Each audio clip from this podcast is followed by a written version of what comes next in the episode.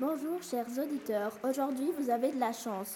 Je m'appelle Mélodie, je suis vétérinaire et je vais vous présenter ce fabuleux volatile, le perroquet, en compagnie de la journaliste Angelina. Est-ce que le mâle et la femelle sont unis Oui, la preuve, il se donne beaucoup de câlins. Pouvez-vous nous parler de la fidélité du perroquet Mais bien sûr, le mâle ne se met qu'en couple qu'une ou deux fois dans sa vie.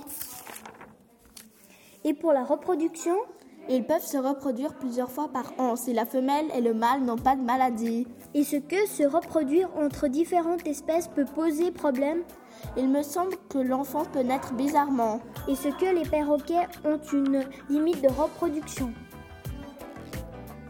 Non, mais le couple doit être en pleine forme physique.